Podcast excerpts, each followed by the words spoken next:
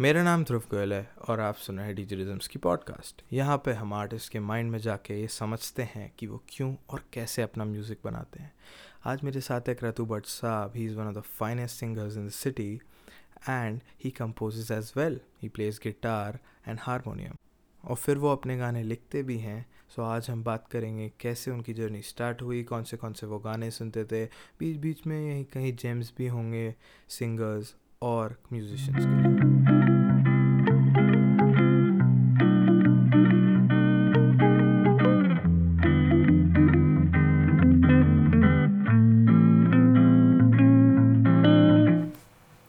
अब कितने साल के हो? फ़िलहाल फ़िलहाल बाईस। बाईस। Like when you heard music like what was the first when was the first time जब आपने गाने म्यूज़िक तो बचपन से ही घर में चलता ही रहता था। किस तरह के फादर को गज़लें गज़लों का बहुत ज़्यादा शौक़ था तो वही गुलाम अली खान साहब मेहदी हसन खान साहब तो उस टाइम सी डी डी आती थी तो पापा प्ले करते थे तो समझ में कुछ नहीं आता था हटाओ यार हम लोग को एस टी एन पे कोई नई मूवी आ जाएगी वो देखेंगे।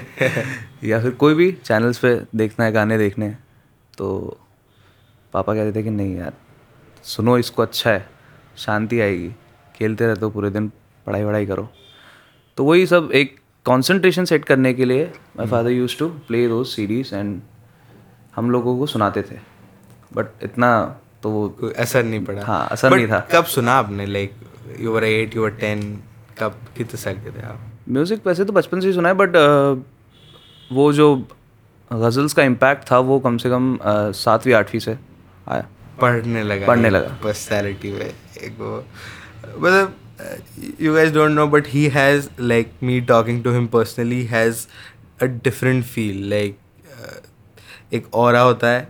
Like artists have these auras like i want you to talk about aura like how to build your aura because i've heard so many people say कि क्रतु भैया का जैसा ऑरा लाइक वाइब किसी की नहीं है so like I want you to decode कि जैसे आई नो कि वो क्यों है because you have been listening to ghazals और लाइक आप- आपका माइंड बहुत उसी जोन में स्थिर है।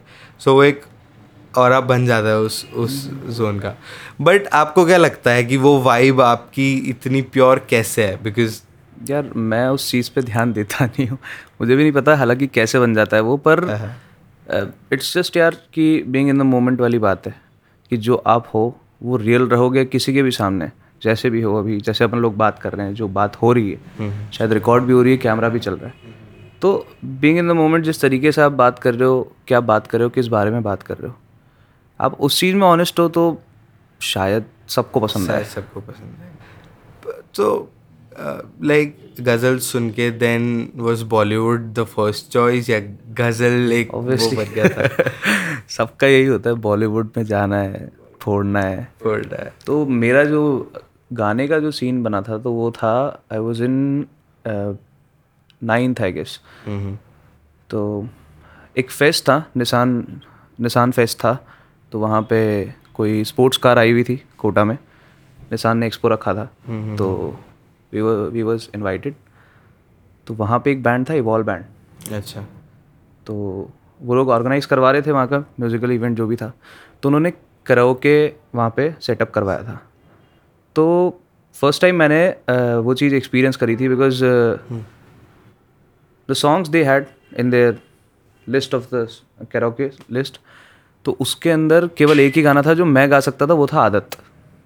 क्योंकि सब पुराने पुराने गाने थे। हम्म, हम्म, हम्म। तो वही सब और वो सेवेंथ एट्थ में ये रहता है ना कि यार नए गाने पुराने तो क्या? कुछ नहीं होता पुराना। तो वही तो आदत सॉन्ग उस टाइम पे गाया तो लगा कि हाँ यार शायद कुछ बात बनेगी। कुछ बात बन सकती है। हाँ। और वो चीज़ को कंटिन्यू किया फिर स्कूल में। स्कूल में एक हमारे प्रोजेक्ट था टेंथ क्लास के अंदर कि हम लोग को लोकगीत गाना था क्लास के अंदर। Folk song.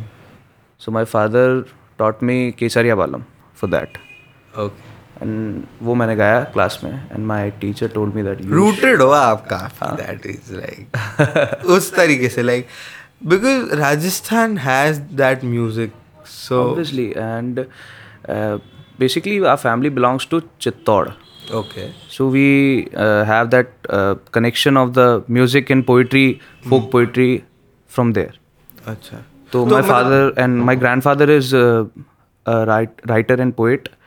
उनकी बुक भी पब्लिश हो चुकी है कुछ राजस्थानी में है हाँ हाँ और कुछ हिंदी में है तो ऐसा कुछ है तो वहाँ से थोड़ा बहुत इन्फ्लुएंस है ही फैमिली का सो मतलब फैमिली के बारे में मतलब मैं और जानना चाह रहा हूँ कि आप वहाँ से बिलोंग करते हो प्रॉपर ट्रेडिशनल तो राजस्थानी फैमिली है प्रॉपर और अ, मतलब अ, तो आप विज़िट करते रहते हो फ्रीक्वेंटली वहाँ? बिल्कुल बिल्कुल राजस्थानी फैमिली है प्रॉपर और मैं बिल्कुल विज़िट करता रहता हूँ। विज़िट करते रहते हो। वही लाइक मतलब जो जितना मेरे को आपके पास से लगता है it feels great to be you know around you like कि मतलब ऐसा लगता है कि you know it is easy एक ईज होती है राइट लाइक यू नो या दैट और कि यार आप गिटार लेके बैठे हैं अपन चार पाँच जने हैं वो एक ईज आ जाती है।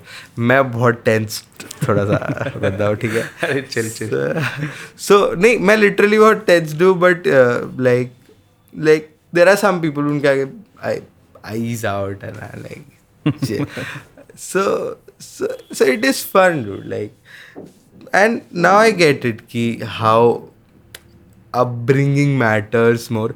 So like cutting the story to hair like अब क्या प्लान है आगे का?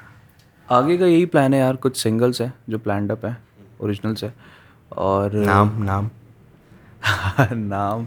एक एक क्या नाम एक Okay. नाम एक क्या नाम। बताता हूँ नाम बताता हूँ मैं। ऐसा है सीन की this a song I wrote in I wrote before lockdown okay तो इट्स अबाउट मदर माँ के ऊपर है। तो वही गाना है और उसके आगे कुछ गाने हैं, जैसे एक गाना है जो मैंने लॉकडाउन में जो चीज़ें नेगेटिविटी से, जो भी टॉक्सिसिटी चल रही थी दिल्ली में या फिर जो बुश फायर्स जो अमेरिका में, ब्राज़ील में हुए थे, वो सब चीज़ें टॉक्सिसिटी से इंस्पायर हो इंस्पायर तो क्या होंगे उन सब चीज़ों से? मतलब उन सब चीज़ों को देख के कुछ ना कुछ लिखने की कोशिश करी थी तो उसको गाना बनाया था एंड वो भी लाइंड अप है। एक मेरे दादा की बुक में से एक पोयम है। उसको कंपोज किया है और वो भी जल्दी आएगा। तो फाइनली गाना आ रहा है। क्रतु भैया गाना निकालते नहीं है देखो। बट नहीं यार I am I am happy for that song Thank you, you वो लोग वो गाना आ रहे हैं। क्योंकि वो फाइनली आ रहे हैं। Because I have heard it guys but आप एक जब आप इतना मन से काम करते हो उसको निकालने का ना एक मन करता नहीं है। हाँ, वो भी है। अलग ही उसको फील रहता है उसका। फील रहता है वो रखने का मन करता है क्योंकि आप निकाल दोगे ना तो फिर आपको मन करता है और। और भाई। और क्या है आगे? बट कहीं ना कहीं मतलब it is like a great deal कि वो निकाल रहे हो। पीपल विल डेफिनेटली सुनेंगे लोग उसे थैंक यू एंड मतलब उसका कॉन्सेप्ट भी कॉन्सेप्ट आई डोंट नो हो बट द वे वो गाना स्ट्रक्चराइज है is like is sweet is it's like harmonious सुनने में। तो लाइक uh, चित्तौड़ से फिर uh, तो आपकी स्कूल लाइफ कैसे थी? लाइक like, आपकी स्कूल लाइफ पे आपका आपके म्यूज़िक से आपके दोस्त आपको जानते थे? या स्कूल लाइफ में पता ही नहीं था कि म्यूज़िक का कुछ पता ही मतलब कुछ भी मुझे खुद को नहीं पता था। टेंथ में पता चला कि गा भी सकते हैं। तो ऐसे कुछ सीन था तो स्कूल में इतना म्यूज़िक का कुछ था नहीं। स्कूल में आई वॉज़ मैं इतना पढ़ाकू बच्चा था नहीं जो सब लोग बोलते हैं। पर ऐसे ही था स्कूल लेकिन में। कितनी परसेंटेज आई थी आपकी टेंथ वगैरह को याद यार ये ना एक्सपोज करने वाली बात है यार। एक्सपोज करने वाली बात नहीं है नहीं यार मतलब टेंथ में तो हाँ मतलब गाइस नहीं। No no. नहीं ये पर्सनल इन्फॉर्मेशन है नहीं डिस्क्लोज कर सकते।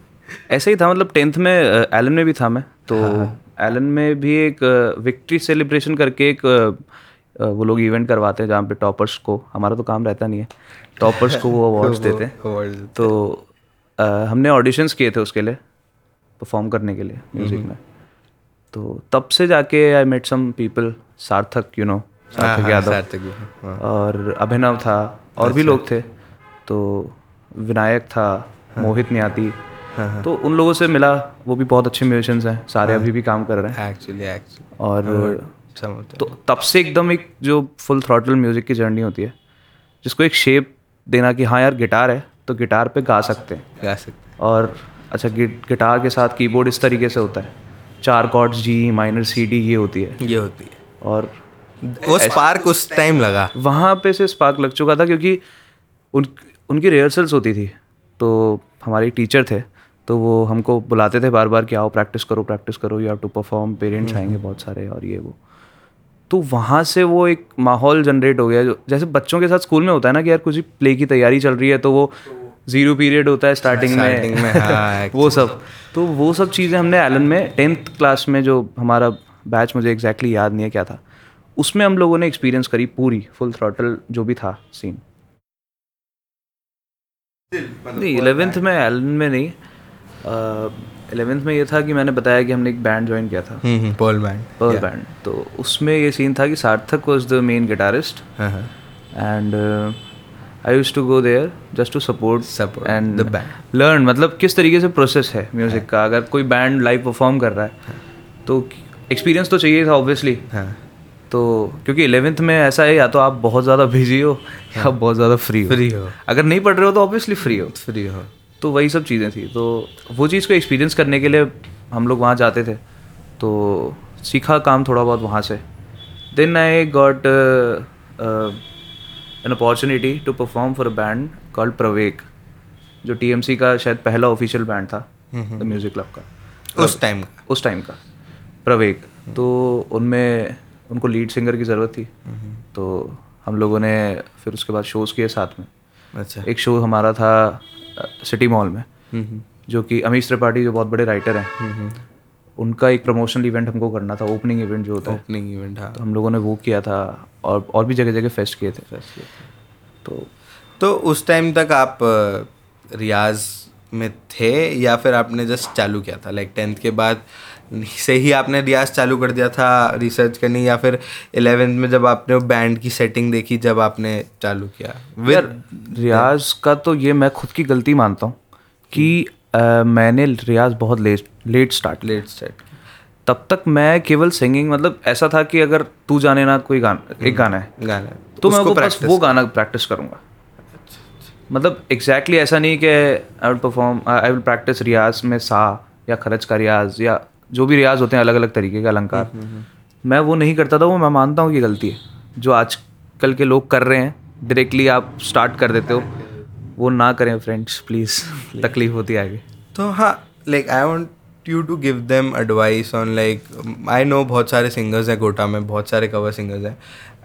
And I guess you are good to you know एक आपने आपके पास एक है कि कब कब रियाज करना चाहिए। अब बताओ थोड़ा सा कि कि रियाज कितना इम्पोर्टेंट है क्यों इम्पोर्टेंट है और डिफरेंस क्या है। लाइक like, मेरे को पता है डिफरेंस लाइक like, अगर आप मैं सात दिन रियाज करता हूँ आठवें दिन मेरी आवाज़ सही हो जाएगी।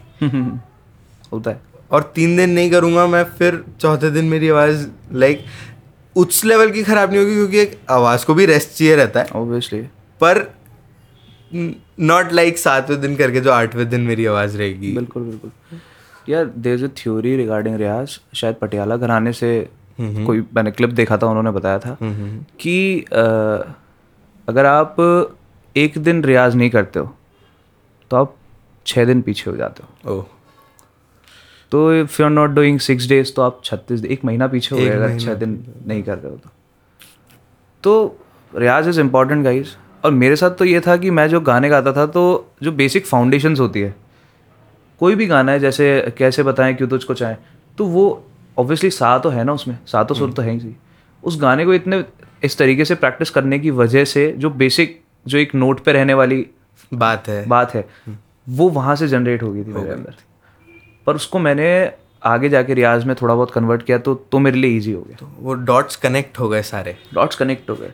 तो वही है या तो आप अगर आप सिंगिंग स्टार्ट कर रहे हैं और रियाज आपके लिए अभी मुश्किल है तो आप ये चीज़ कर सकते हैं कि कोई भी ईजी गाने पिक करें। उनको गाने की कोशिश करें जिस तरीके से गाने को गाया गया है। इम्प्रोवाइज ना करें फ्रेंड्स हाँ। जब आप सीख लें और थोड़ा बहुत रियाज आपको प्रैक्टिस अच्छा खासा आप कर लें तब आप इम्प्रोवाइजेशन करेंगे तो अच्छा भी लगेगा नहीं तो फिर वो ऑब्वियसली बिगड़ जाता है। मैं मैं अभी भी ये गलती करता हूँ।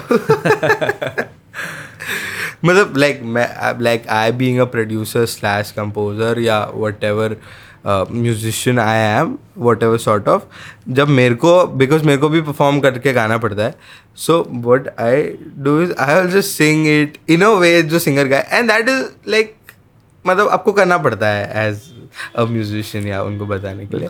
बट स्टिल तो रियाज के, रियाज का, चलो रियाज is very important everybody knows it क्या इम्पोर्टेंट है गर्म पानी ख़राब खाना नहीं खाना एंड मतलब स्नैक्स वगैरह स्पाइसी फ़ूड ये सब में मतलब कितना परहेज करना पड़ता है? रिस्ट्रिक्शंस हैं आपके रिस्ट्रिक्शंस हैं क्या आप रिस्ट्रिक्शंस मतलब uh, मतलब रिकमेंड करते हो? क्या सीन है? यार मेरा जो परहेज ज़्यादा चीज़ों से है वो ठंडी चीज़ों से ज़्यादा है। ऑब्वियसली ठंडी चीज़ सबका गला अलग अलग अलग अलग। होता है। पर जैसे इफ़ यू आर बहुत ज़्यादा ऑयली अगर आप खा रहे हैं हम्म, और फिर सोच रहे हैं कि अपन लाइव परफॉर्म कर सकते हैं तीन घंटा तो नॉट पॉसिबल बिल्कुल पॉसिबल नहीं है। तीन घंटा तो नहीं मतलब आधा घंटा कर लोगे एक घंटा कर लोगे चलो तीन घंटा एक भी। टाइम लिमिट होती है आप वहाँ तक परफॉर्म कर सकते हो। और वैसे भी अगर आप नॉर्मली भी अगर तीन घंटे चार घंटे अगर बैठ के गा रहे हो तो गाइस गले का तो बजने वाली है। सो so, उसके लिए रियाज ज़्यादा ज़रूरी है। रियाज इज़ यार रियाज इज़ नॉट लाइक कि आप ज़्यादा देर तक गा पाएँ। हम्म। रियाज इज़ लाइक कि आप करेक्ट गा पाएँ। करेक्ट अच्छा। और आजकल प्रॉब्लम यही हो रही है कि लोग अगर क्लासिकल सीख भी रहे हाँ, हैं मैं हालाँकि सीखा नहीं हूँ पर मैं खुद से ही थोड़ा बहुत कर रहा हूँ और मैं सीखूँगा भी सही ऑब्वियसली तो आगे चल के। आगे चल के भी और मतलब यही है कि यार सीखना कभी बंद होना नहीं चाहिए। That's why you you can not say कि मतलब आप सीखे हो। सीखे हो। तो सीखना बंद करना नहीं चाहिए पर रियाज का आजकल ये हो चुका है कि लोग इसलिए सीख रहे हैं क्योंकि केवल वो अच्छा गा सके। बट सीखना क्लासिकल इज़ नॉट अच्छा गाने वाली बात। वो यार आपको सोल कनेक्ट करनी पड़ेगी उस चीज़ से सीखने के वाली बात है रूट्स वाली बात है। It's it is a culture हम लोग का कल्चर है। तो उस चीज़ को अगर हम लोग एम्ब्रेस नहीं करें हाँ इस वे में सीखें कि यार ये ज़रूरी है सीखना। शायद वे ऑफ़ लिविंग मिल सकता है। या फिर इस वे में सीखेंगे अगर उस वे में सीख रहे हैं हम लोग कि यार सीखना है ताकि हम अच्छा गा सकें। गा सकें। हम लोग आलाप लगा सकें हाई गा सकें हाई नोट्स पे। तो वो बेनिफिशियल एक टाइम के बाद नहीं रहता। नहीं रहेगा।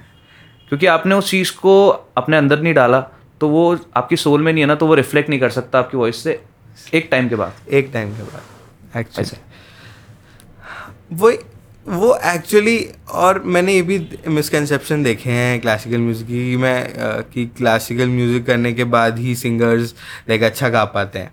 लाइक आई टोटली डिसएग्री जैसा आपने बोला कि classical music is a way of living like it is cultural properly if you want that culture to be in you if you want to hold वो कल्चर को आपको पकड़ के रखना है तो आप क्लासिकल जा सकते हो। बिकॉज़ जैसे एक वो थी बंदिश बैंडिट्स अमेजोन प्राइम उसने सॉरी।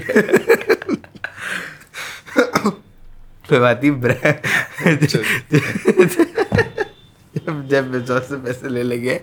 बट ठीक है। खैर वो तो सी हो नहीं रहा अब यार बट ठीक है। मतलब जैसे बंदिश बैंडिट्स थी तो अरे। हाँ तो बंदिश बैंडिट्स में अ, तो मतलब उसने मेरे को कई चीज़ें समझाई यार कि कि कि हाँ यार नहीं निकलना चाहिए यार घर के बाहर बिना परफेक्ट करे आर्ट को। यार वो चीज़ ऐसा है ना कि वो आप एक तरीके से देखोगे तो फिक्शनल भी है ऑब्वियसली कि घर से बाहर अगर आप नहीं निकलोगे तो आपको जो बाहर के एक्सपीरियंस है वो नहीं होंगे। नहीं। और वो मुझे ऐसा लगता है कि वो भी कहीं ना कहीं आपकी पर्सनालिटी में ऐड ऑन होते हैं और वो रिफ्लेक्ट करते हैं आपकी म्यूज़िक में। तो अगर कोई सीखा हुआ बंदा नहीं भी है पर वो लाइव अटेंड कर रहा है जा रहा है थोड़ा बहुत कहीं कहीं खुद गा रहा है। गा रहा है। तो उसको वो चीज़ धीरे धीरे बिल्डअप होने लगेगी उसका एक एक्सपीरियंस बनेगा। बनेगा। उसका खुद का एक अप्रोच बनेगी म्यूज़िक को लेकर। तो वो ज़्यादा ज़रूरी है एज़ कंपेयर टू आप क्योंकि प्रॉब्लम हो जाती है ना यार। वो जैसे सेइंग है कि I am not afraid of the thing you practice ten thousand time मतलब one time but I am afraid of the things you are practicing ten thousand time मतलब आप दस हज़ार बार अगर एक चीज़ को प्रैक्टिस कर रहे हो तो डर परफॉर्म करते टाइम भी रहता है। कि if you are performing any raag for example if you are performing Darbari तो वो काफ़ी हैवी राग है। तो उसको अब दिमाग ही ऐसा चलता रहता है कि कहीं हो ना जाए डर ये वो। बट आपने अगर उसको उस तरीके से परफॉर्म किया है कि या this raag is like my friend I know him I know him आपने उतनी बार उसको मास्टर मास्टर तो नहीं कहूँगा आपने उसको उतनी बार यार master is a different thing आपने जान लिया। मैं जानता हूँ इसको। जैसे मैं ध्रुव को जानता हूँ। ही इज़ माई फ्रेंड तो हम लोग कुछ काम करेंगे तो वो वो फ्रेंडशिप उस काम के अंदर बीच में दिखेगी। वो एक बॉन्ड दिखेगा। सिमिलर टू राग जो कंसेप्ट है राग का उससे मिलता जुलता चीज़ है कि अगर आप यू इफ़ यू नो दरबारी राग राग दरबारी तो आपने उसको जान लिया है कि फंडामेंटल्स क्या है बेसिक्स क्या है। आपने उसको परफॉर्म किया है। खुद से और खुद से ही उसके नोट्स में जो विस्तार होता है वो करने की कोशिश करी। तो जब आप कहीं परफॉर्म करोगे ना तो आपको ऐसा लगेगा कि यार क्या मैंने अभी जस्ट दरबारी परफॉर्म किया बिना मतलब विद एन ईज जो कि बहुत मुश्किल है। मुश्किल है। पर वो आपको इस तरीके से आएगा if you treat anything as like it's yours या यू नो इट ऐसा कुछ। कि आप जानते हैं उसे और आप उसी तरह म्यूज़िक को भी ऐसा ही है यार। बिलीफ डाल के belief डाल के, वही वाली बात। कि मेरे को मेर, मेरी ही चीज़ है वो like it is for me वो purposefully I have to choose it कि कि मेरे को करना है वही and I have to perform it like it is Yeah, वो रिस्पॉन्सिबल होल्ड करके खुद को। ऐसा कुछ।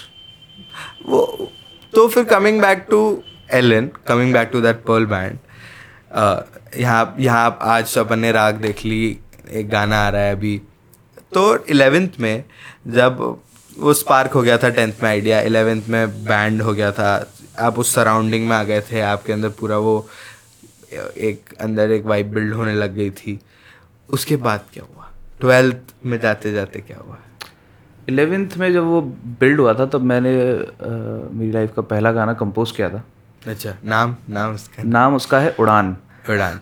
तो उस उस गाने का कंसेप्ट ये था कि ऑब्वियसली वो इलेवेंथ में आपके अंदर एक रिबेलियस नेचर होता है यार पीसीएम तो दिला दी घर वालों ने but I want to be a musician तो मैं छोड़ दूँगा मैं ये कर दूँगा मैं वो कर दूँगा। तो वो रिबेलियस नेचर की वजह से मैंने उड़ान लिखा था कि मत एक पंछी है जो बस उड़ना चाह रहा है। तो उसके ऊपर था। तो वही म्यूजिशियन और ड्रीम्स और इन सब चीज़ों के ऊपर ही लेके वो गाना लिखा था। वो गाने को मैंने मतलब जो हमारा सर्कल होता है फ्रेंड सर्कल जो म्यूजिशियन फ्रेंड सर्कल था उसमें ही सुनाया तो उन लोगों को बहुत पसंद आया। हालाँकि वो गाना भी अभी रिकॉर्ड करूँगा मैं ट्रैक बन चुका है उसका भी। क्या बात है। तो वो था तो फिर उसके बाद धीरे धीरे सब लोगों ने प्रेस किया कि यार यू कैन ऑल्सो कंपोज तब फिर मैं ट्वेल्थ में बैंड जो मैंने बताया टीएमसी के साथ में बैंड में तो वो और पुख्ता हो गया होगा और कॉन्फिडेंस आ गया होगा वो कॉन्फिडेंस प्रॉपर आ गया था पर वही प्रॉब्लम ये फिर ट्वेल्थ ट्वेल्थ ट्वेल्थ थी। पीसीएम पीसीएम थी तो मैनेज करना पड़ता था बहुत ज़्यादा। तो फिर धीरे धीरे धीरे धीरे टाइम निकलता गया और चीज़ें सीखते भी गए लाइव कैसे परफॉर्म करा जाता है। और क्योंकि कई बार ऐसा भी होता था कि यार एक्सपीरियंस आपके पास नहीं है आप लाइव परफॉर्म कर रहे हो एक बैंड के साथ। तो कई बार लास्ट सॉन्ग तक आप एग्जॉस्ट हो जाते हो। तो for that you have to मतलब वही सब एक्सपीरियंसेस है जो आज कहीं ना कहीं काम आते हैं। तो वो तो, ज़रूरी थे।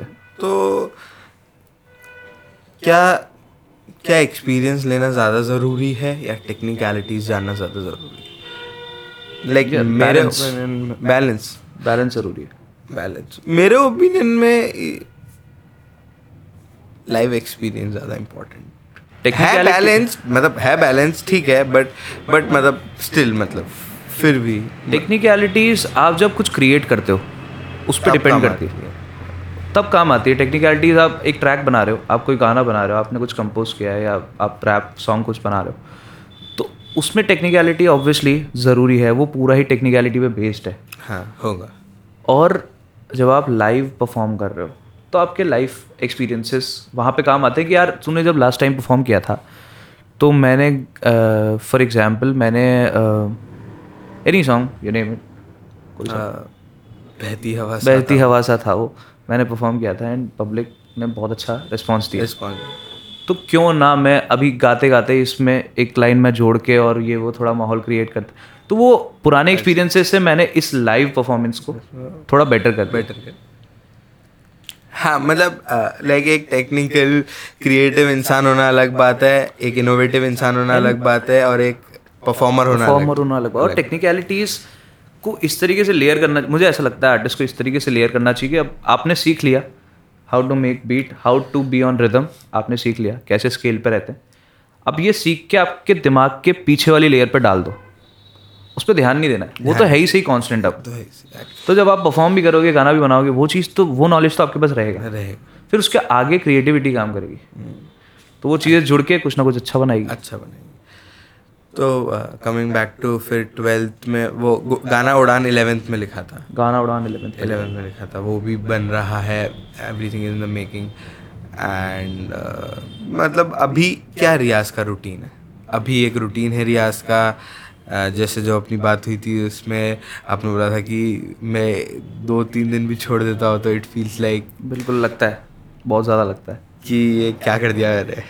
ओब्वियसली मतलब रियाज का तो ये सीन है कि मतलब जैसे जो गज़ल सिंगर जगजीत सिंह जी है उनका एक इंटरव्यू में मैंने देखा था उन्होंने बोला है कि अ, मैं अगर एक महीना रियाज नहीं करूँगा तो ऑडियंस को पता चल जाएगा लोग पकड़ लेंगे। चल जाता मैं एक एक हफ़्ता रियाज नहीं करूँगा तो उनकी वाइफ पकड़ लेंगी। अगर मैं एक दिन रियाज नहीं करूँगा तो मैं खुद को पकड़ लूँगा। मतलब मैं नहीं मैं पता पड़ जाएगा कि मैं गलत कर रहा हूँ। गलत कर रहा हूँ। तो वही वाली चीज़ है यार। अगर दो दिन रियाज नहीं करता हूँ तो ऑब्वियसली लग जाता है कि यार वो भले ही सामने वाले को पता ना चले वो नोट पे ही है वो चीज़। पर मुझे लगेगा कि यार मैं क्यों ये खटका या हरकत क्यों नहीं आ खराश है कहीं कहीं चुभन है कहीं ऊपर नीचे नहीं हो पा रहा ठीक से। वही वही वही वही। हल्का सा ऊपर क्यों नहीं जा पा रहा? मैं एक्स्ट्रा वो नहीं नहीं वो वो चीज़ नहीं रहती। बस वही ये है कि करेक्ट तरीके से गाओ। आप चैलेंज तो ऑब्वियसली खुद को करते ही हो बट ऊपर जाना या हरकत गाना ये इट्स नॉट प्रॉपर मतलब सिंगिंग है ऑब्वियसली हाँ हाँ but these are all ornaments of singing मतलब वो एक एलिमेंट है ज़्यादा कुछ नहीं है एलिमेंट है उसको करेक्ट तरीके से यूज़ करोगे तो चीज़ अच्छी लगती है। अच्छी लगती उसको नॉर्मल तरीके से यूज़ लगोगे तो चीज़ खराब नहीं लगेगी ओके लगेगी। मतलब हाँ एक वो एक म्यूज़िक का एलिमेंट है दैट्स इट उसको इतना हाइप्ड नहीं है मतलब वो कॉन्सेप्ट नहीं ऐसा कुछ नहीं है यार क्लासिकल में जो कंसेप्ट है हरकतों का और अ, मुर्कियों का तो वो कॉन्सेप्ट ये है कि जो हरकतें गमक मुर्की खटके दीज आर ऑल ताने these are ornaments of music ornaments obviously अगर आप किसी भी किसी भी इंसान को ज़्यादा सजा दोगे तो तो वो अच्छा नहीं लगेगा। अच्छा नहीं लगेगा। और किसी भी इंसान को बिल्कुल नहीं सजाओगे तो भी वो अच्छा तो भी वो अच्छा नहीं लगेगा। तो एक बैलेंस ज़रूरी है। एक्चुअली एक्चुअली एक्चुअली एक बैलेंस ज़रूरी है। सो उड़ान then coming to second track फिर ट्वेल्थ हुई होगी फिर कॉलेज हुआ होगा फिर कॉलेज कॉलेज कब खत्म हो रहा है? कॉलेज खत्म हो गया। कॉलेज खत्म होने वाला है। कॉलेज खत्म होने वाला है। तो क्या तो चेन्नई चेन्नई में था आपका कॉलेज चेन्नई तो चेन्नई के कॉलेज का क्या सीन रहा? कि वहाँ क्या एटमोसफेयर था? उसमें कि उसमें यार सबसे मेन काम था मुझे ऐसा एक्सपीरियंस करने को मिला जो शायद लाइफ के बड़े एक्सपीरियंसेस में से एक है। हाँ, वो था कि हमारा एक कॉलेज फेस्ट हुआ करता था। वो मौज मौज फेस्टिवल नाम था। फेस्टिवल तो उसमें I performed in auditorium which is Asia's biggest auditorium क्या बात। वो कॉन्टेस्ट था और मैं उसमें जीता था। आज जीते थे okay first prize first prize तो वो एशिया सबसे बड़ा ऑब्वियसली वो एक अचीवमेंट है अपने आप में। ऑब्वियसली एक बहुत बड़ा सबसे बड़ा ऑडिटोरियम है। उसमें परफॉर्म करना और वो फिर वो कॉन्टेस्ट जीतना। जीतना। तो वो अपने में ही एक अचीवमेंट है। तो वो मुझे लगता है कि क्योंकि वहाँ से एक तो कॉलेज का क्राउड हैंडल करना उस हिसाब से और उसी तरीके के गाने और आप लाइव परफॉर्म कर रहे हो गिटार पे। And I want to mention a name मेरा फ्रेंड था Arnab.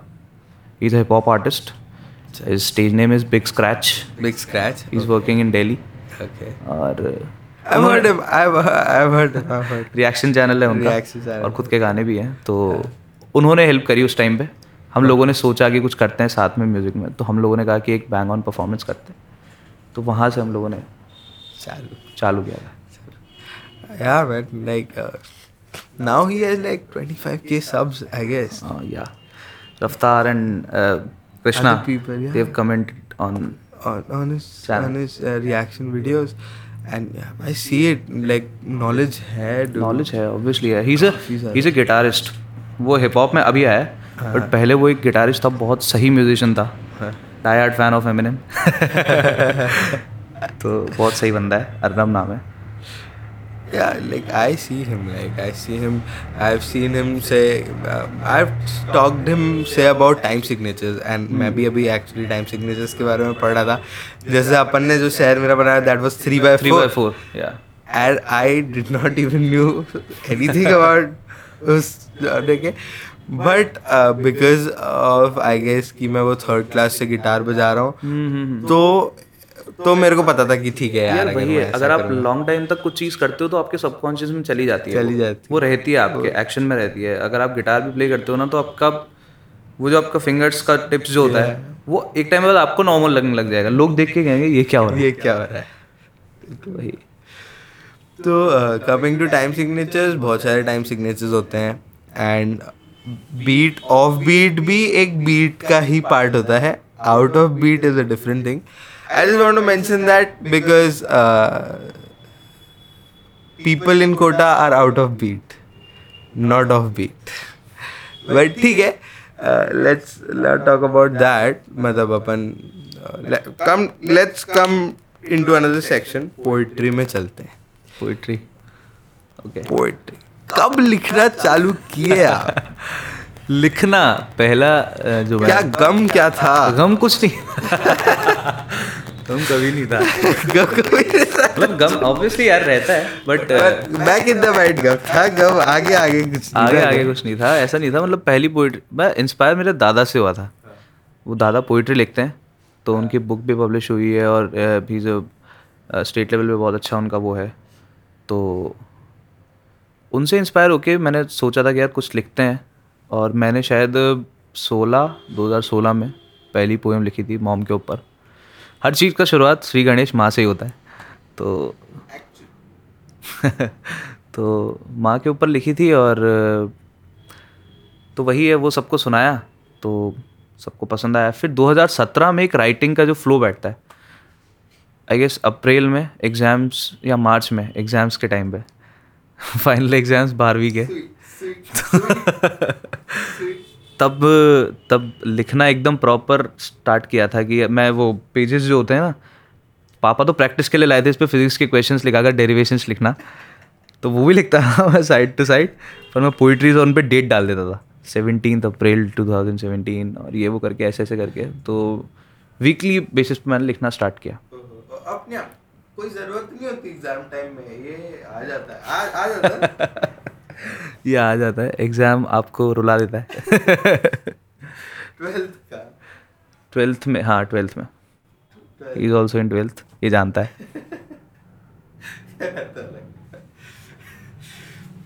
तो वहाँ से चालू कर। वहाँ से चालू किया और फिर वही ऑब्वियसली कॉलेज में धीरे धीरे और फिर एक्सपोजर हुआ उर्दू पोइट्रीज गज़ल से। तो फिर गजल्स तो बैक इन द माइंड चली थी गजल्स तो बैक इन द स्टोरी है. Like it has been a constant part obviously है ना? गज़ल सिंगिंग थी पहले. हाँ. बट गज़ल का जो अच्छा। Ghazal is a writing format हाँ. हम लोग मिसकंसेप्ट कर जाते हैं कि गज़ल गाना गज़ल गज़ल गाना है। हाँ गज़ल गाना नहीं है ghazal is of poet ghazal एक पोइट की होती है। हाँ। हाँ अगर मेहदी हसन खान साहब कुछ गा रहे हैं हाँ। तो वो किसी का लिखा हुआ किसी शायर का लिखा हुआ गज़ल को गा रहे हैं। बट ही इज़ नॉट वो वो गज़ल उनकी नहीं है। गज़ल उनकी नहीं, वो कॉम्पोजिशन उनकी है। ऐसा। उस पोएम यस जैसे उनका रंजिश ही सही है तो वो फरा अहमद फराज ने लिखा है तो वो गज़ल अहमद फराज की है। कॉम्पोजिशन मेहदी हसन खान साहब की। है बिग पीस ऑफ़ इंफॉर्मेशन डालेंगे। एक गाना है I like to mention Karun करके एक आर्टिस्ट है एंड उस उन लोगों का एक गाना है करुण उद्भव और कंस का तीसरी दुनिया है ये। इनका एक गाना अनंत। अनंत। जीवन अनंत है। एंड दैट सॉन्ग बहुत सही है। बहुत सही। सुनना पड़ेगा। दैट इज़ लाइक अ देसी पॉप सॉन्ग मतलब लाइक एक नया जॉनर खोला इन लोगों ने। वो है देसी पॉप देसी पॉप मतलब इसमें क्या है जैसे अपने इंग्लिश आर्टिस्ट हिप हॉप की बीट्स पे वो जैसे चिल हिप हॉप करते हैं ना वो गाने गाते हैं हिप हॉप टाइप बीट पे।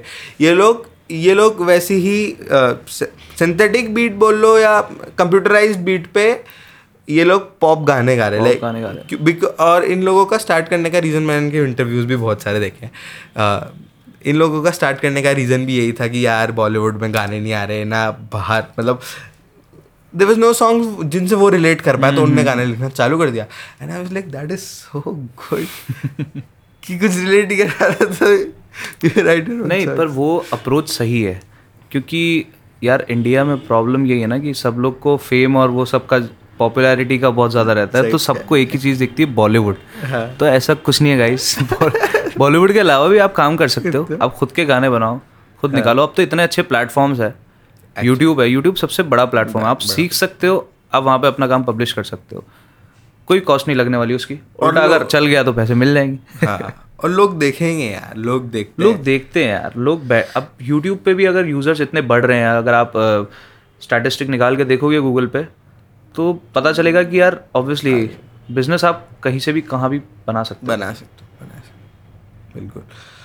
सो कॉलेज का एक्सपीरियंस तो आपने वहाँ परफॉर्म किया उससे मतलब ये these are the key moments जहाँ से यू नो बिल्कुल वहाँ से श्योर था कि कि ये सीन बन रहा है यार कुछ। वही फिर कॉलेज में कंफर्म हो गया था कि यार म्यूज़िक ही करना है अब तो जल्दी से कॉलेज एंड हो तो वही जो सब सोच रहे होंगे कि मुंबई जाऊँगा। वो था उस टाइम तक दिमाग में। तब तक ये नहीं था ना कि तब तक मुझे दूसरी चीज़ों का एक्सपोजर नहीं मिला था। हाँ आई डोंट थिंक उस टाइम तक इंडिपेंडेंट म्यूज़िक का सीन इतना था होगा। इंडिपेंडेंट म्यूज़िक बन रहा था बहुत अच्छा बन रहा था पर हम लोगों की रीच में नहीं था। रीच में नहीं था। हाँ ऐसा था। या फिर हम लोग ही ध्यान नहीं देते थे यार ऑब्वियसली गाइज़ आप लोगों को ध्यान देना चाहिए। आज के जो भी लिसनर्स हैं इंडी म्यूज़िक बहुत अच्छे लेवल पे प्रोड्यूस हो रहा है बहुत अच्छे लेवल पे बन रहा है। तो उनको सपोर्ट करें और सपोर्ट की ज़रूरत अगर आप उनका आर्ट देखेंगे ना तो आ- आपको लगेगा नहीं कि इनको सपोर्ट की ज़रूरत है। एक प्लेलिस्ट डाल दूँगा मैं नीचे इंडी बिल्कुल बिल्कुल। तो उनको सपोर्ट की ज़रूरत है नहीं क्योंकि इतना अच्छा म्यूज़िक बना रहे हैं आज।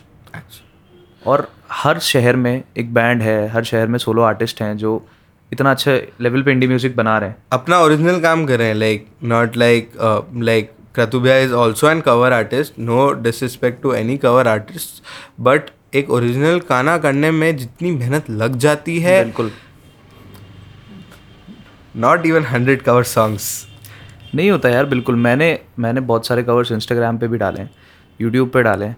पर जब आप खुद के गाने पे जैसे मैं खुद के इतने सारे चार पाँच गाने जो भी लाइंड अप हैं उन पे काम किया है और भी गाने मैंने दस मतलब कम से कम दस गाने कंपोज पड़े हुए हैं उनको कंप्लीट करना है फर्निश करना है तो मुझे पता है कि कंपोज करने में बीट स्ट्रक्चर देखने में और लिखने में उसको। और लिखना भी ऐसा नहीं कि आप हवा में लिख रहे हो। Finishing तक पहुँचने में फिनिशिंग तक पहुँचने में एक गाने में भी कम से कम बहुत मतलब टाइम का मैं नहीं बता सकता बट मेहनत बहुत लगती। है हाँ मैंने क्योंकि वो भी एक तरीके की पढ़ाई है मैथ्स है। आप बीट स्ट्रक्चर बनाओगे तो मैथ्स है। और if you are composing on a sheet तो फिर तो सी प्रोग्रामिंग फेल है गाइस प्रोग्रामिंग तो अलग ही सीन है वो तो।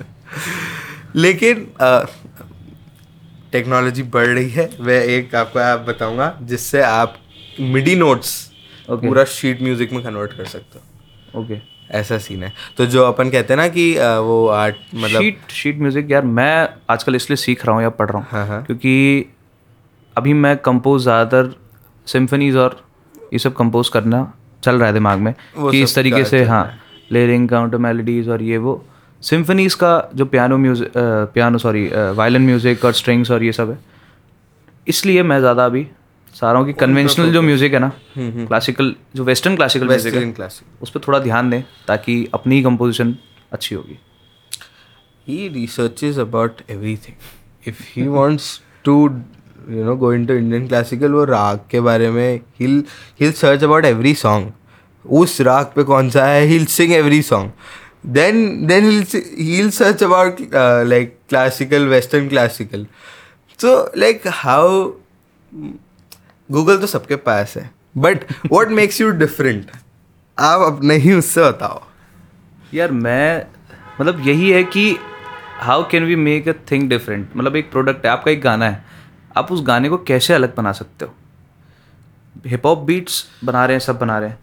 बट फॉर एग्ज़ाम्पल अगर हम एग्ज़ाम्पल लेते हैं कि space bound Eminem hip hop गाना है प्रॉपर पर लाइव म्यूज़िक यूज़ हुआ है बैंड म्यूज़िक पीछे रियल ड्रम्स बज रहे हैं गिटार बज रहा है कीबोर्ड बज रहा है वायलेंस बज रहे हैं एक हिप हॉप सॉन्ग है।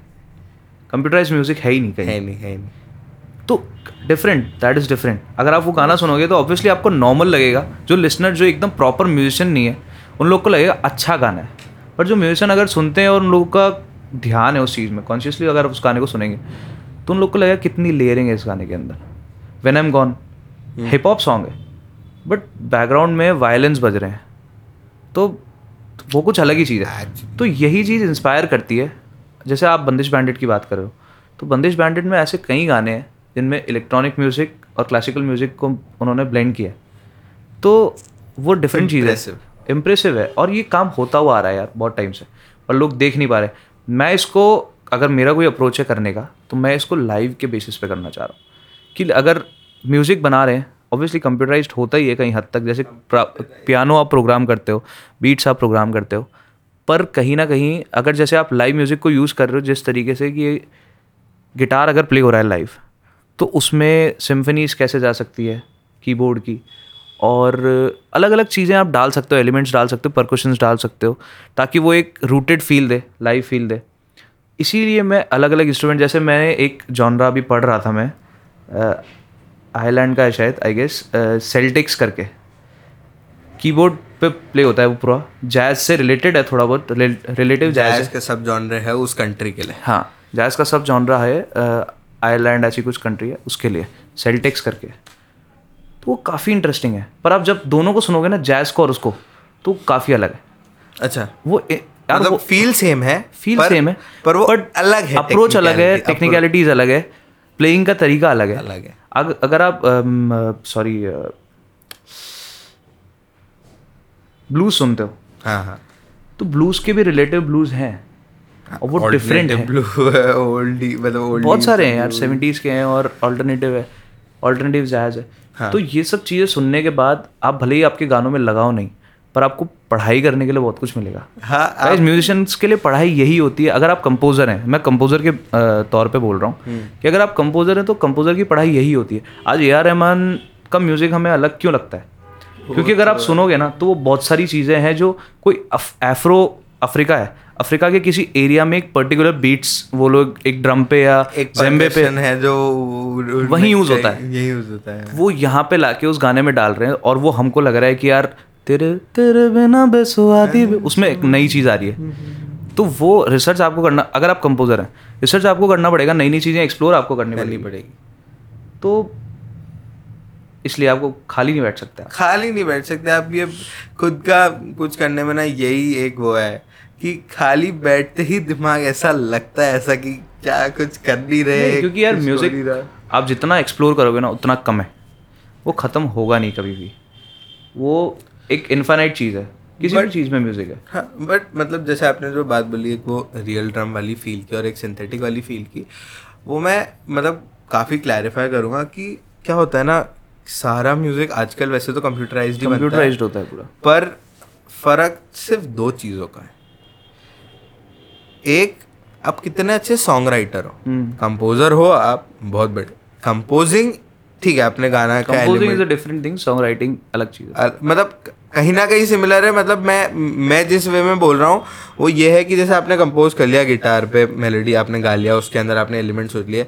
Now how to structurise that उसके लिरिक्स को स्ट्रक्चराइज करना उसको स्मूद आउट करना उसकी जो नॉलेज कि ये ये अब जैसे आपने वो गाना शहर में शहर वो कौन सा था अपना? मेरा शहर, शहर मेरा मेरा। राइट तो पहला इंस्टिंक्ट ये होता है कि कोई भी गाना होगा तो फोर बाय फोर पे होगा। थ्री बाय फोर पे था। या जैसे अभी मैंने एक अमित त्रिवेदी की आ, वो ली मास्टर क्लास मास्टर क्लास तो फ्रंट रो फ्रंट रो पे। तो उसमें उसने उसमें उसने स्पेसिफिकली बताया ये कि six by eight time stamp पे बनते हैं बॉलीवुड के गाने। एंड देर आर सॉन्ग्स जो सेवन बाय एट पे होते हैं. लाइक like, मुझे मुझे ऐसा लगता है आई डोंट नो बट मुझे ऐसा लगता है कि जो यूनिक बीट्स होती है जो गिटार टाइप बीट्स होती है जो मैं जो बीट्स बनाता हूँ वो भी जनरली ना मतलब वो भी जन वो भी जनरली अलग टाइम सिग्नेचर की होती है. दे आर नॉट जो मेरे कन्वेंशनल उस पर नहीं होती वो. नहीं होती वो. बिकॉज़ मेरे को बहुत हार्ड होती है इसीलिए वो सिंथेटिक लगता है म्यूज़िक क्योंकि जो प्रोड्यूसर्स हैं उन लोगों को उस टाइम इंडियन टाइम स्टैम्प्स के बारे में पता ही नहीं पता नहीं है। इन क्योंकि इंडियन टाइम स्टैम्प्स अलग ही एक तरीके की इन्वेंशन है क्योंकि ऑब्वियसली इंस्पिरेशन तो क्लासिकल से ही है। हाँ मतलब जनरल इंडियन क्लासिकल में जो जो आप जैज में जो बीट पैटर्न देखते हो सबसे टफेस्ट मतलब जैज इज़ लाइक मतलब आईआईटी से भी बड़ी चीज़ हो जाती है वो हाँ, करना हाँ, पड़ना तो वो जैज जो मतलब होता है ना बिल्कुल पढ़ाई में जो सबसे हार्डेस्ट चीज़ है उसके बराबर है। जैज में जो बीट पैटर्न यूज़ होता है वही क्लासिकल के अंदर जपताल है। इंटर रिलेटेड है सब। इंटर रिलेटेड है सब बस वो वे ऑफ़ प्रेजेंटेशन सबका अलग सबका अलग कितना कॉम्प्लेक्स बना रहे हो हिप हॉप बहुत सिंपल हो जाता है क्लासिकल भी बहुत सिंपल है बट उसके अंदर इंटरनलाइजिंग बहुत ज़्यादा है। हिप हॉप में भी यही चीज़ है ना यार हिप हॉप में अगर आप डिवाइन का वो गाना सुनते हो काम पच्चीस। काम पच्चीस तो वो गाना ठीक है चलो वो वोकल एकदम एकदम हार्श एकदम ऐसे जोश वाले वोकल्स हैं। पर प्रोडक्शन अगर आप पीछे की देखोगे म्यूज़िक की तो वो जो हाँ वही चीज़। वो चीज़ जो चल रही है ना वो गाइज़ मतलब वही दिमाग खराब करने वाली चीज़ है और वो बनाने में इंसान को देना पड़ता है। टाइम बिल्कुल यार बट मेन दो ही चीज़ें हैं। एक सॉन्ग राइटिंग और दूसरा कि कंपोजिंग मतलब बेसिकली प्रोडक्शन में आप सैम्पल्स भी कभी कभी अच्छे नहीं यूज़ करते। कभी कभी रियल गिटारिस्ट जो आप बुलाते हो उसको पता ही नहीं होता कि आप चाह क्या रहे हो। होता है। कभी कभी आप मिक्सिंग टेक्निक से आपकी गलत होती है। मिक्सिंग मास्टरिंग टेक्निक से कोई फ़र्क नहीं पड़ता। मुझे ऐसा लगता है सारा खेल ही कंपोजिशन सॉन्ग राइटिंग का है। सॉन्ग राइटिंग कंपोजिशन का सारा खेल इसलिए है क्योंकि वो डायरेक्ट हिट करेगा। करेगा। मिक्सिंग मास्टरिंग तो यार आप आप परफेक्शन परफेक्शन अचीव करने के लिए करते हो आप। पर हाँ ऑब्वियसली थोड़ा बहुत होना चाहिए।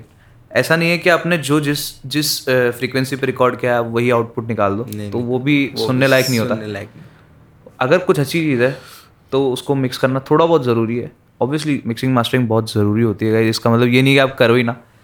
पर करना ज़रूरी है और कॉम्पोजिशन और सॉन्ग राइटिंग इसलिए इंपॉर्टेंट है क्योंकि सारा गाना उसी के बलबूते पे है। बल हाँ बिल्कुल वो फाउंड नींव ही वो है उसके बिना कुछ भी नहीं है वो ही बताएगी आप कितना कॉम्प्लेक्स और सॉन्ग आप स्टार्टिंग से धीरे धीरे करके बिल्ड करते जाते बिल्कुल। और और गाने का मुझे तो ऐसा लगता है कि जब आप लिखने बैठते हो ना ऑब्वियसली कंपोजिशन करने के लिए आपको ये है कि पहले आपको एक मेलेडी चाहिए। उसके ऊपर आप लिरिक्स लिखोगे अगर आप खुद ही लिख रहे हो तो। तो अगर आप ऐसा होता है कभी कभी और मेरे साथ कभी कभी ऐसा होता है कि फील जो होता है वो इंपॉर्टेंट है। मुझे पता है कि किस टॉपिक पे मुझे गाना लिखना है। अगर मुझे मान लो फॉर एग्जांपल पॉलिटिकल कोई सॉन्ग लिखना है जो कि मैं अवॉइड ही करूँगा लिखना। पॉलिटिकल नहीं यार मतलब कुछ भी यार जैसे मान लो फॉर एग्जांपल डार्क सॉन्ग लिखना है ठीक है? डार्कनेस जैसे आपकी आपका जो गाना है ख्याल डार्कनेस के ऊपर है डर के ऊपर है। तो वो गाना लिखना है तो मेरे जितने भी एक्सपीरियंसेस है मैं उसको निकाल के पोइटिक या फिर कोई एक मीट, मीट, मीट्रिक फॉर्म में उसको लिखने की कोशिश करूँगा। और वो जो भी आता रहेगा अंदर से तब जाके उसके हिसाब से जब आप गाने का स्ट्रक्चर डिसाइड डिसाइड करते हो या फिर मेलेडी उसके बाद भी बनती कई बार लिखने के बाद। वो करते हो तो आपको धीरे धीरे समझ में आता है कि हाँ यार ये। और आजकल तो इजी मुझे ऐसा लगता है कि ज़्यादा इजी है राग्स पे कंपोस्ट करना। कंपोज करना इसलिए इजी हो जाता है राग्स के ऊपर क्योंकि ऑब्वियस पहले से ही राग के पास फॉर एग्ज़ाम्पल मैंने दो गाने अभी राग भैरव एक राग भैरव में कंपोज किया है और एक राग अहिर भैरव में कंपोज किया है। तो वो आने वाले गाने। बॉलीवुड को बुलाने वाला देखो। नहीं नहीं नहीं। और तो वो गाने आने वाले हैं वो गाने प्रोडक्शन पे काम चल रहा है। तो दोनों गाने राग भैरव पे हैं एक अहिर भैरव पे। तो ऑब्वियसली भैरव और अहिर भैरव की एक फील है पहले से ही। आप गाते हो तो "हम्म, सारे गमरे सा तो वो अपने आप डार्क है। गमरे सारे ग म प त नि सा द वो जो चीज़ है वो अपने आप डार्क है। तो उस पर मैं आप कुछ डार्क लिखा है तो मैं आप आराम से कंपोज कर सकता हूँ। Like that have a little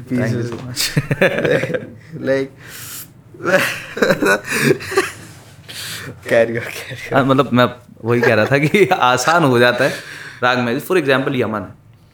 Yaman is beautiful raag. वही बहुत प्यार का राग है।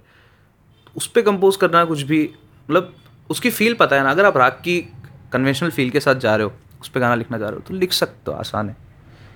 बना सकते हो। तो लेजेंड आदमी है। अरे यार ऐसा कुछ अरे मज़ाक कर। रहा हूँ मज़ाक कर। रहा हूँ बट यार वही मैं मैं तो सिर्फ़ बताना चाह रहा हूँ कि कैसे क्रतुबिया ने टेंथ से चालू किया वो spark he never left it he did studies उनका कॉलेज पूरा होने वाला है। तो आप एक एक इंजीनियर बन जाओगे आप मतलब एक। इंजीनियर हाँ मैं कॉलेज पूरा होने से पहले भी मैंने इंजीनियर की जॉब करी हुई है। I was associate software developer एक मुंबई की कंपनी थी। स्टार्टअप था। उसमें। तो मतलब आप देख रहे हो उसको बैलेंस अचीव करना इतना मुश्किल नहीं है मतलब। और मुश्किल है। मुश्किल है कि बस जस्ट आपको ऑनेस्ट रहना है जो आप कर रहे हैं।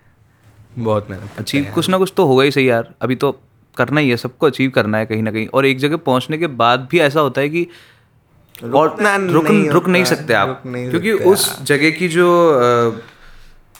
जो इम्पोर्टेंस है वो भी आपको मना करेगी कि रुक मत भाई चल। बेइज्जती कर रहे हो आप उसकी रुक के। वही। मेरे पे नहीं आना प्लीज़ ठीक है। और कोविड के वो अलग होते हैं यार। कोविड में आई गेस कोविड में बहुत what has been lockdown for you for me lockdown ने मुझे जो चीज़ दी है वो बहुत बहुत मेरे लिए तो काफ़ी एकदम ब्लेसिंग जैसी आई है। उसमें ऑब्वियसली मैंने मेरी राइटिंग पे काम किया म्यूज़िक पे काम किया। नए नए जॉनराज एक्सप्लोर करे कंपोजिशंस बहुत सारी बनाई। तो लॉकडाउन ने तो बहुत ज़्यादा, मुझे ऐसा लगा कि पहले मैं ज़्यादा काम नहीं कर रहा था। लॉकडाउन में ज़्यादा काम किया और वहीं से थोड़ा बहुत फिर वो, वही होता है ना कि आप खुद पे ध्यान देते हो इंस्टाग्राम पे ध्यान देते हो, आपका हैंडल भी बढ़ता है, थोड़ा बहुत फॉलोइंग बढ़ती है। और लॉकडाउन ने मुझे इंट्रोड्यूस किया फ़िल्म से। जो कि मुझे लगता है कि सबसे बेस्ट चीज़ हुई है लॉकडाउन की वजह से। Music obviously music is the top priority तो फिल्म्स ने फिल्म्स से जैसे मैं इंट्रोड्यूस हुआ नई नई फिल्म्स फ़िल्म फेस्टिवल्स देखे बहुत सारे ऑनलाइन और रीजनल फिल्म्स देखी बाहर की सारी फ़िल्में देखी। स्पेनिश फिल्म्स देखी रशियन फिल्म्स देखी जितनी भी मतलब बाहर की फ़िल्म से he फिल्म्स थी। Talking about universal universal not not 18 he is talking about universal films जो universally लोग देख सकते हैं। कोई किसी Amazon Netflix इन सब पे ऐसा। है नहीं नहीं इन सब पे कुछ मूवीज़ ऐसी है जो नहीं है जो आपको केवल म्यूबी पे मिलेगी तो मूवी पे मिलेगी। हाँ उसको सब्सक्रिप्शन होता है। नहीं बेटर देन नेटफ्लिक्स अमेजोन कोई भी मतलब मैं ऐसा कुछ को नहीं कह रहा। बट मूवी ब्रांड की बातें आप इन्हीं से करें हाँ। मूवी इज़ लाइक यार मतलब जो बेस्ट एकदम जो जो सिनेमा लवर्स है ना प्रॉपर जिनको फुल फ्लेज सिनेमा देखना है तो मूवी पे उस मूवी से बेस्ट कुछ भी नहीं है अभी। पैसे दे देना देखो तुम लोग। तो ऐसा सीन है कि फ़िल्म से इंट्रोड्यूस हुआ फ़िल्म राइटिंग स्क्रिप्ट राइटिंग फिर फ़िल्म मेकिंग थोड़ा बहुत सीखा खुद से और एक शॉर्ट दो तीन शॉर्ट फिल्म्स लिखी। और एक स्टोरी पे काम चल रहा है और एक बुक पे भी काम चल रहा है। काम हर चीज़ पे चल रहा है गाइस काम हर चीज़ पे चल रहा है। तो फॉलो करो यार इन्हें। मैं जल्दी काम आने वाला है सारा। सारा का सारा ही is gonna post it but मतलब आई डोंट नो कब पोस्ट करेंगे but it is worth it अगर तुम देखोगे ध्यान से तो वो वर्थ इट होता है। हर चीज़ में एक मीनिंग होता है। इवन कवर सॉन्ग्स में भी बहुत अपना फ्लेवर डालते हैं। यार those films help me to see things subjectively मतलब कि अगर एक कुछ सीन चल रहा है वो सीन केवल इतना सा ही नहीं है कि अ, कि कुछ हो रहा है सामने। फॉर एग्जांपल एक दो दोस्त हैं वो कुछ बात कर रहे हैं। Obviously that thing is important वो मूवी है स्टोरी चल रही है कोई बी रोल तो है नहीं। पर पीछे एक ओल्ड मैन खड़ा है, ठीक है? उसके पीछे कोई मदर है, उसके बच्चे के साथ, ठीक है? उसके पीछे कोई स्वीपर है, जो झाड़ू निकाल रहा है या जो भी है क्लीन कर रहा है जगह को, या पार्क को फॉर एग्ज़ाम्पल पार्क का सीन लेके चल तो एक एक स्टोरी नहीं है वहाँ पे। एक ओल्ड मैन मदर स्वीपर चार स्टोरीज पैरेलल में चल रही अगर आप देखो तो फॉर एग्ज़ाम्पल पार्क है, पीछे शायद सीनरी होगी, कुछ ना कुछ होगा।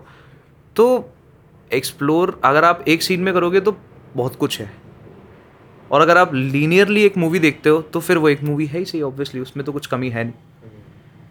तो वही है कि सोचने पे मजबूर कर दिया जिस चीज़ ने। तो ऐसा लगा कि यार थॉट ज़रूरी है किसी भी चीज़ में। उसके इम्पोर्टेंस थॉट की पता चली कि यार उससे इम्पोर्टेंस ये नहीं है कि अप्रोच अप्रोच ऑब्वियसली चेंज हो जाती है उससे ये पता पड़ा कि थॉट देना ज़रूरी है किसी भी चीज़ में। आप केवल ठीक है अगर प्यार के बारे में लिख रहे हो कि मैं तेरा आशिक तू मेरी आशिकी it's good but linearly linearly वो चीज़ अच्छी है डायरेक्ट बात हो रही है बहुत डायरेक्ट बात होना बहुत ज़रूरी है आजकल नहीं होती है। तो वही बात है पर तो ज़रूर मतलब फिर वही उस चीज़ ने वो थॉट दिया कि यार नहीं, कि मतलब एक चीज़ कहने में हम लोग चार, अगर एक चीज़ कह के हम लोग चार चीज़ों के बारे में बता सकें, या इंसान के दिमाग it's like reading a book for example you are reading a book कोई आप एक कोई भी उपन्यास पढ़ रहे हो या कोई भी नॉवल पढ़ रहे हो तो विजुअलाइज हो जाता है कुछ भी यार। For example Dhruv is walking और उसने वो देखा, जो भी है जो भी गार्डन का सीन था स्काई वाज ब्लू और ये वो पोएटिक लाइंस जो होती है नोवेल के अंदर। तो वो इमेजिनेटिव आ जाता है और आप ऑटोमेटिकली इमेजिन कर लेते हो आसपास की ब्रेन मसल्स काम करते हैं। ब्रेन काम करता है पढ़ने पे वो विजुअलाइज करने में दिमाग में ही। जो कि मूवीज़ या फिर कोई फिल्म्स नहीं कर पाती या फिर कोई भी टीवी या शो या यूट्यूब वीडियो कुछ नहीं कर पाता क्योंकि वो आपको हर चीज़ सामने प्रोवाइड कर रहा है। आपका दिमाग काम नहीं कर रहा उस चीज़ में। आप बस देख रहे हो आपको विजुअल मिल रहा है। जो वो दिखाना चाह रहे हैं। हाँ जो वो दिखाना चाह रहे हैं वो आप देख रहे हो कानों में जा रहा है खत्म बात वहाँ पे खत्म हो जाती है विजुअल में। पर आप रीडिंग करते हो। तो आजकल जो मूवीज़ बन रही है जो भी आर्ट सिनेमा है फॉर एग्ज़ाम्पल पैरल सिनेमा जिसको हम बोलते हैं जो इंडियन सिनेमा भी आजकल बहुत ज़्यादा पैरल और फेस्ट, फेस्टिवल के लिए मूवीज़ बन रही है। उनकी अप्रोच ऐसी है कि दे आर लाइक सब्जेक्टिव कोई आप बुक रीड कर रहे हो इट्स ओके okay. आप कोई बुक रीड कर रहे हो तो वो बुक का जो डिस्क्रिप्शन होता है टेक्स्ट में लिखा हुआ, वो आपके ब्रेन में काम करता है। उसी तरीके से आजकल की जो फेस्टिवल वाली मूवीज़ या आर्ट फिल्म्स बन रही है, वो भी इसी तरीके से। कि आप जो विजुअल देख रहे हो, आपको सोचने पर मजबूर कर रहा है। उसमें एक चीज़ नहीं है, चार चीज़ें चल रही है।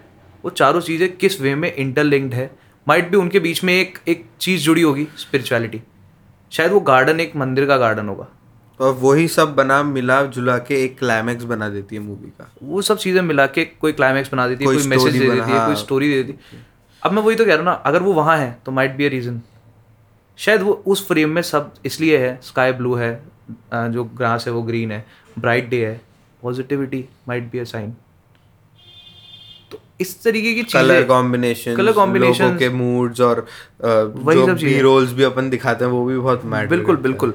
वो आपके थॉट पे इस तरीके से आता है कि यार इसका केवल ये अगर ये पेंटिंग सामने लगी हुई है तो केवल इसका यही मतलब नहीं है। हाँ। Obviously they might be going somewhere या फिर कुछ भी मतलब उसका कुछ इंपॉर्टेंस है उसमें कुछ थॉट है। वाइड एंगल व्यू एक वाइड एंगल अलग ही चल जाता है। वो वही कह रहा हूँ टेक्निकलिटी को आपकी लाइफ से जोड़ना। यू आर हैप्पी तो आप वैसे उसे एग्जिस्टेंशियल क्राइसिस कहते हैं। नहीं नहीं लॉकडाउन में सबको आ गई थी वो वैसे। ये तो है ये तो है। तो वही है कि आपकी लाइफ से आप किस तरीके से आर्ट को जोड़ते हो ना। फॉर एग्ज़ाम्पल मूवीज़ है तो आप पॉजिटिविटी को किस वे में दिखा पा रहे हो? करते हो हाँ, दिखा पा रहे हो स्क्रीन पे। करते हो। अच्छा मतलब फ़िल्म के उसमें। फ़िल्म के पर्सपेक्टिव में अगर आप किस तरीके से पॉजिटिविटी या हैप्पीनेस को दिखा पा रहे हो? क्योंकि उसमें भी दिमाग लगेगा ना बी रोल्स बी रोल्स नहीं बी रोल्स के अलावा भी जैसे मान लो आपको कोई सीन है उस पर भी दिमाग लगेगा ऑब्वियसली फॉर एग्ज़ाम्पल लूडो अगर आपने देखी है सबने देखी होगी नेटफ्लिक्स पे अच्छी मूवी है कॉमेडी है। तो उन्होंने एक कंसेप्ट यूज़ किया था red yellow green blue colour combination colour combination तो जब भी फॉर एग्ज़ाम्पल राजकुमार राव वाला जो सीन है ग्रीन हमें आता है तो उसमें कुछ एलिमेंट्स पीछे ऐसे हैं जो ग्रीन है और वो बहुत ज़्यादा इन्हेंस्ड है वो दिख जाता है कि थोड़ा बहुत एडिटेड है और वो ग्रीन उसके टाइम पे आते पूरा पीछे ग्रीन का आ रहा है वो जनरल ऑडियंस को नहीं दिखता है ऐसे। मैं वही कह रहा हूँ वो अगर आप देखेंगे ना तो वो थॉट ऑब्वियसली आपका उस तरीके से बुक रीडिंग के बराबर हो जाती है वो चीज़।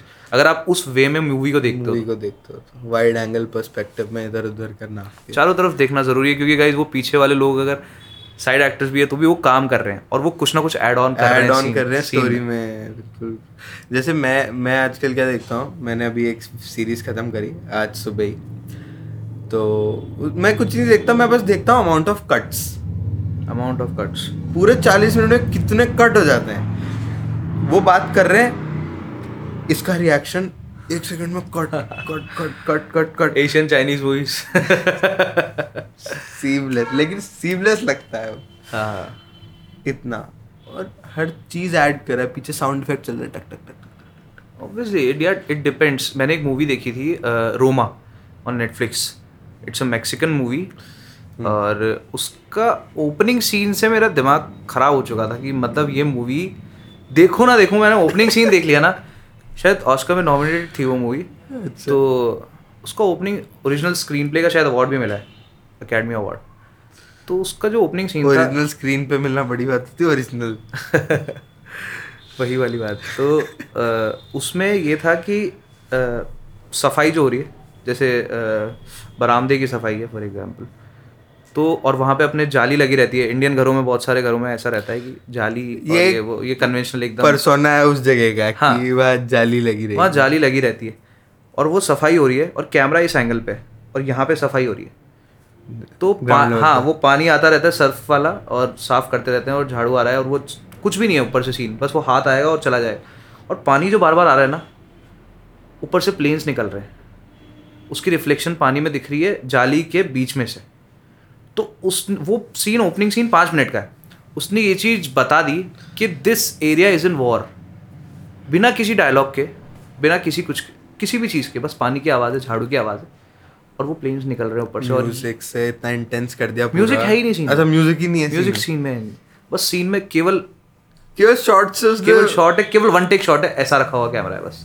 और कुछ नहीं है। बस पानी आ रहा है। और पानी आ रहा है और पानी के रिफ्लेक्शन में ऊपर प्लेन्स निकल रहे हैं वो इस्टेब्लिश कर रहे हैं कि this country is in war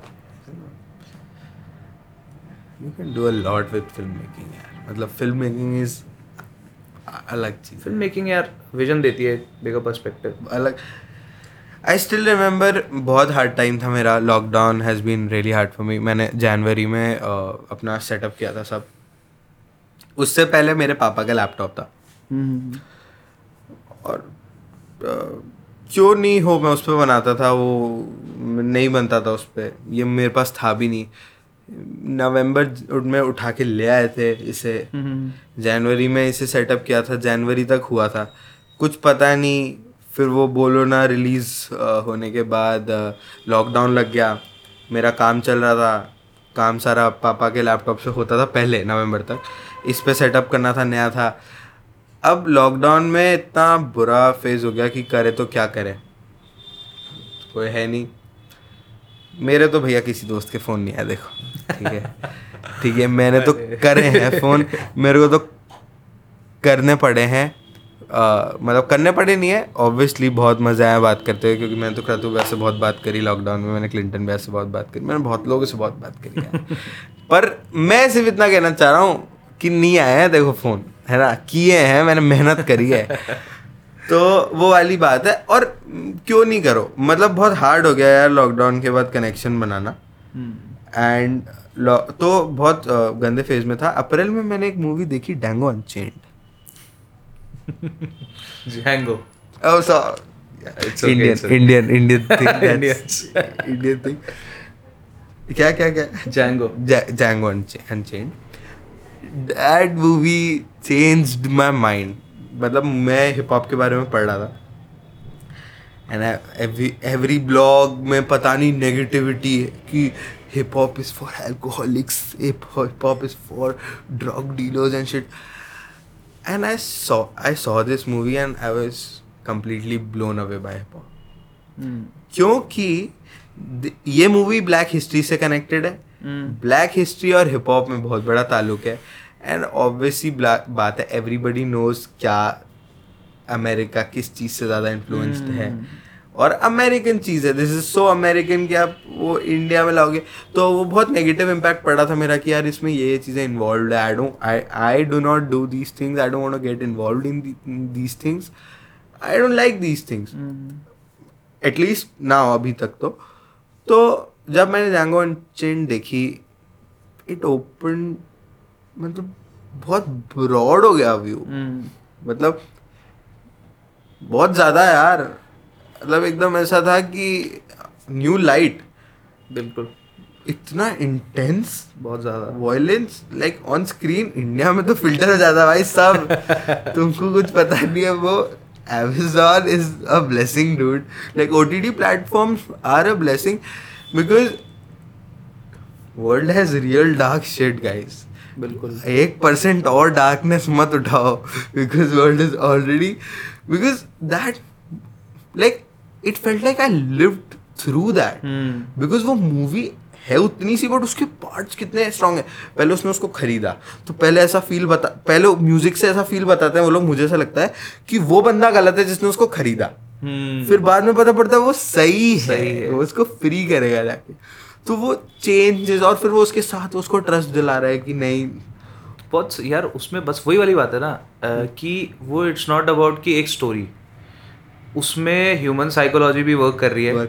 उसमें ऑडियंस मतलब अगर अगर आप फॉर एग्जांपल इस तरीके की हम बात कर रहे हैं मैं सबवर्जन की बात करता हूँ ठीक है? तो उसमें यह है कि आपने जोकर देखी होगी 2019 वॉक इन फिनिक्स और टॉट फिलिप्स डायरेक्टेड आपको उसमें क्या यूनिक लगा जोकर के अंदर? ऑब्वियसली सब कह रहे हैं एक्टिंग बहुत कमाल है धमाल है मतलब है ही नहीं वैसी एक्टिंग वो सच है।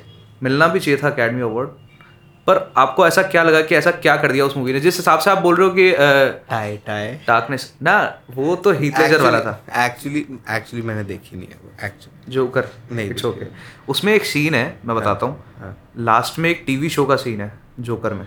ठीक है? तो उसके अंदर वॉकिन फिनिक्स जो भी कैरेक्टर है जोकर का अर्थर का कैरेक्टर है शायद आई गेस तो वो ठीक है जोकर है। पागल है। ठीक है? पर जो वहाँ पे होस्ट बैठा हुआ है रॉबर्ट डिनेरो ने जिसका रोल किया है जो भी कॉमेडियन होस्ट है वो एक टाइम के लिए ऐसा हो जाता है कि उसको शॉर्ट कर देता है वो ठीक है? पर उसके पहले एक सस्पेंस बनता है। वो ना वो सस्पेंस है क्योंकि वो कोई विलन तो है नहीं। वो बस एक टीवी होस्ट है बस एक सिंपल पागल सा टीवी होस्ट है ठीक है? मज़ाक उड़ाने वाला। और जोकर हीरो मान के चलता है पर जोकर पागल है। तो ऑडियंस भी एक टाइम के लिए अगर आप हॉल में देख रहे हो ना उस मूवी को थिएटर्स में देख रहे हो तो आप एक टाइम के लिए ऐसे हो जाओगे कि हाँ यार मार दो इसको। तो दैट इज़ सबवर्जन मतलब दिमाग को इतना नेगेटिव डायरेक्टर बना रहा है आपके दिमाग को। ऑडियंस के दिमाग पे इस चीज़ का इतना नेगेटिव असर पड़ रहा है कि आप अगर आप खुद ऐसे हो जाते हो कि या शूट है होस्ट को? हाँ जोकर की जगह आप हो तो आप शूट कर सकते हो। अच्छा। अगर लोग ऐसा बोलें कि हमारा दिमाग ऐसा नहीं हुआ थिएटर्स में देखने के बाद तो वो लोग झूठ बोल रहे हैं पागल बना रहे हैं। पर अगर मैं खुद उस जगह था मुझे ऐसा लगा कि यार मार देना चाहिए इसको। हाउ वट अनदर जोक मारी उसमें एक डायलॉग डायलॉग है। वो मार देता है उसको। तो वो दिमाग पे इतना नेगेटिव इम्पैक्ट डालना एक डायरेक्टर का काम जो करा उसने। वो वर्क बहुत उसने सिचुएशन उसने मतलब यार अगर आज डेढ़ सौ जने बैठे हैं उस थिएटर में और वो देख रहे हैं और वो सब एक ही चीज़ चाह रहे हैं कि हाँ ये इसको ठोक दे। तो भाई आप खुद सोचो ना there is a negative person inside you you जो कि उसने बाहर निकाल दिया डायरेक्टर ने। एक सीन में दो सेकंड दो मिनट के सीन के अंदर। तो दैट इज़ जो भी हम कहते हैं ना impact of cinema in your life इस तरीके के इंसिडेंट्स होते हैं जो मतलब हिस्ट्री ला के रख देते हैं। इसलिए मुझे ऐसा लगता है जोकर इसलिए मूवी बहुत अच्छी है। अच्छा इसलिए वो इसलिए मुझे ऐसा लगता है कि उसको जो भी अचीवमेंट्स मिली है वो मिलनी चाहिए थी। एज कंपेयर टू जो डार्क नाइट वाला जोकर है जो देखा ही हुआ सबने देखा हुआ है वो काफ़ी अलग है because it is talking about the good and bad यहाँ पे सब एक पर्सनल चीज़ चल रही है। एकदम फ़र्स्ट वाली जोकर देखी है यार एकदम। जो फ़र्स्ट में जो हीथ लेजर जो वाला है जो हाँ शायद जो वो स्प्रे कर देता है बॉम्ब एंड वो सब मैंने देखी है। वो वहाँ से देखी है। मैंने अभी वाली नहीं देखी ओके okay. क्योंकि मैं डार्क नाइट पे ही अटक गया था। डार्क नाइट के बाद पर देखना पर ऐसे मत देखना। ये। किसी उससे मत देखना। क्योंकि यार obviously if you love movies और आप कैरेक्टर्स में इतना वो हो जाते हो तो लिटरली मैं जो सीन बता रहा हूँ आप अगर देखोगे भी सही ना उसको जाके तो वो ऐसा है कि दो मिनट के लिए वो जो पीछे म्यूज़िक चल रहा है ड्रम म्यूज़िक जो है वो दो मिनट के लिए ऐसा हो जाता है कि यार ठोक दे इसको। ऑडियंस बोल रही है चीज़ अंदर से। अगर कोई नहीं बोलता है ना तो ऐसा है नहीं कि उनके मन में नहीं आया होगा ऑब्वियसली आया होगा। वो एंगजाइटी जो एक वो एक एक सस्पेंस क्रिएट होता है। क्योंकि ऑब्वियसली वो विलन तो है नहीं ना सामने वाला। वो एक होस्ट है। होस्ट को एक एकदम प्रोटैगनिस्ट और एंटागनिस्ट वाली स्टोरी होती है तो समझ में भी आता है वो चीज़ हो रही है। बट इट्स लाइक नट्स वो एक कम्प्लीटली नॉर्मल पर्सन को है तो वो बहुत हार्ड होता है। लाइक फ़िल्म मेकर्स के लिए बहुत हार्ड होता है किसी के लिए भी बहुत हार्ड होता है इमोशंस प्रवोक करना वैसे वाले। अ, एक second thank you for listening अगर आपका कोई फीडबैक है तो आप हमें इंस्टाग्राम के थ्रू या फिर ईमेल के थ्रू बता सकते हैं at the rate it's D G या फिर D G rhythms at the rate gmail dot com पे।